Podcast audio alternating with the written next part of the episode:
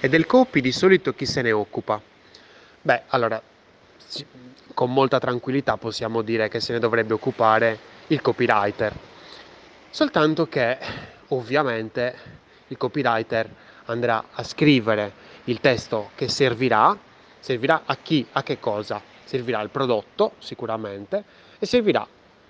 maggior, a maggior ragione all'esperienza. Quindi, che giro fa il testo che serve da inserire in generale? Sicuramente il testo lo deve scrivere un professionista, perché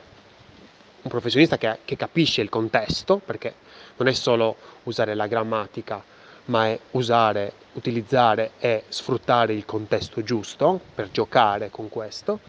E quindi eh, nel momento in cui il, copy, il copywriter ha terminato il, eh, il suo lavoro, ovviamente eh, questo lavoro andrà consegnato eh, al product designer e magari il product designer poi dopo lo dovrebbe rivedere con il, eh, il, lo UX designer. Il casino cos'è? Che praticamente per la maggior parte delle volte il, il, il testo, il, prodotto, diciamo, quello che ha fatto il copy viene inevitabilmente rivisto. E allora si vanno a creare delle situazioni un po' spiacevoli, diciamo, no? Dove il copy dice, vabbè, tanto alla fine fate il cazzo che volete. E ehm, non ci dovrebbero essere queste situazioni, certamente, perché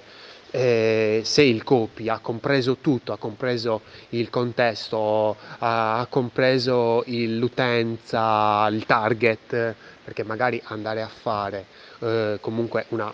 personalizzazione del, del testo, tanto che è diverso per ogni persona, è impossibile. Quindi comunque una targetizzazione andrebbe fatta e quindi comunque eh, il testo che potrebbe andare bene per quel tipo di target, allora lì non ci dovrebbe essere una revisione ulteriore, soltanto che molte volte ci sono delle mancanze e cioè qualcosa di, non dico normale, però può succedere, delle mancanze ovviamente mh, dovute magari a al fatto che magari desi- i designer non ci pensano, magari, oppure magari anche il copy che in quel momento non ha pensato proprio a tutto. E quindi ovviamente la presenza di tutte queste persone, di tutte queste figure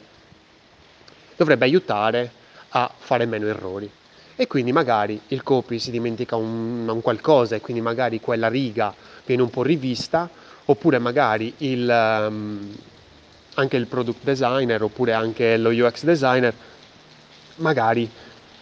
fanno una, una determinata cosa e magari è il copy che dovrebbe andare lì e dirgli guarda che questa determinata cosa non dovrebbe esserci. Quindi ovviamente non c'è una risposta, almeno io non l'ho trovata e non credo che ci sia una risposta netta e chiara dove il copy fa una, un qualcosa e allora quel qualcosa è intoccabile. Almeno nelle situazioni che mi sono capitate a me non è mai successo. Eh, sarà che io boh, forse ho questa mm, mania di controllo, forse comunque mh, mm, credo che sia sempre da revisionare comunque poi il testo con, uh, del copy. Ecco, un qualcosa di interessante è il fatto che comunque io mh, personalmente preferisco revisionarlo sempre con il copy davanti, con il copywriter davanti. In questo modo sicuramente eh, tutte le scelte che magari va, vado a fare, eh, quindi magari ecco questa riga la farei più corta, qua andrei a capo, qui metterei una virgola, questo lo farei in grassetto. Eh, vado a condividere queste informazioni perché ovviamente il, copy, copywriter mi dirà perché lo stai facendo e quindi magari andare a spiegargli le motivazioni e allora lì si crea un discorso secondo me molto costruttivo in cui eh, non c'è uno che dice sì, ok, può passare, ma insieme si vede come passare meglio. Mi rendo conto che è un po' paracula questa risposta, però io faccio veramente così nel concreto e quindi nel momento in cui c'è la possibilità di eh, parlare con un copywriter, perché in altri progetti faccio io il copywriter, eh, non, non, ci, non, c'è questa figura, quindi io mi occupo un po' di tutto, in progetti più piccolini, in progetti un po' più grossi, allora c'è uno, addirittura un dipartimento di copywriter, e allora lì eh, diciamo che è più possibile, sì, è vero che abbiamo oh, dei, dei, delle consegne più, più, più, grosse, più belle, perché comunque con un professionista che fa solo quello se ne occupa, hai sicuramente un qualcosa di più bello, eh, però è anche la possibilità di eh, andare a fare degli errori. Quando invece mi sono reso conto che quando invece vai, eh, il, il, lo UX designer si occupa di tutto, in maniera trasversale, perché magari il progetto, ripeto, può essere piccolino, allora a quel punto ovviamente non ci si accorge di certi errori, perché si cade sempre nel bias di proiezione e quindi praticamente vado a fare una roba che secondo me è figa così, qualcuno me la guarda, che magari non è un copy, me la guarda, quindi come test mi dice guarda che qui forse c'è questo errore, allora vado a, revisionare, a sistemare, però comunque manca eh, la revisione di un professionista. Quindi sicuramente chi si dovrebbe occupare del copy? Assolutamente il copywriter.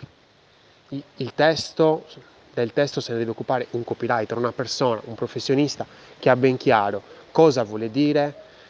e come lo deve dire,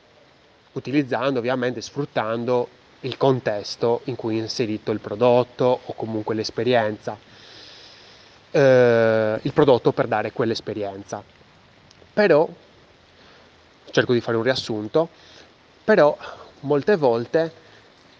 una figura ha bisogno sempre dell'altra e quindi fare le revisioni a più mani è interessante, è anche mm, diciamo efficace perché aiuta a fare meno errori e quindi ad avere più punti di vista. Io sono Lorenzo Pinna e questa è una birra di UX progetta responsabilmente.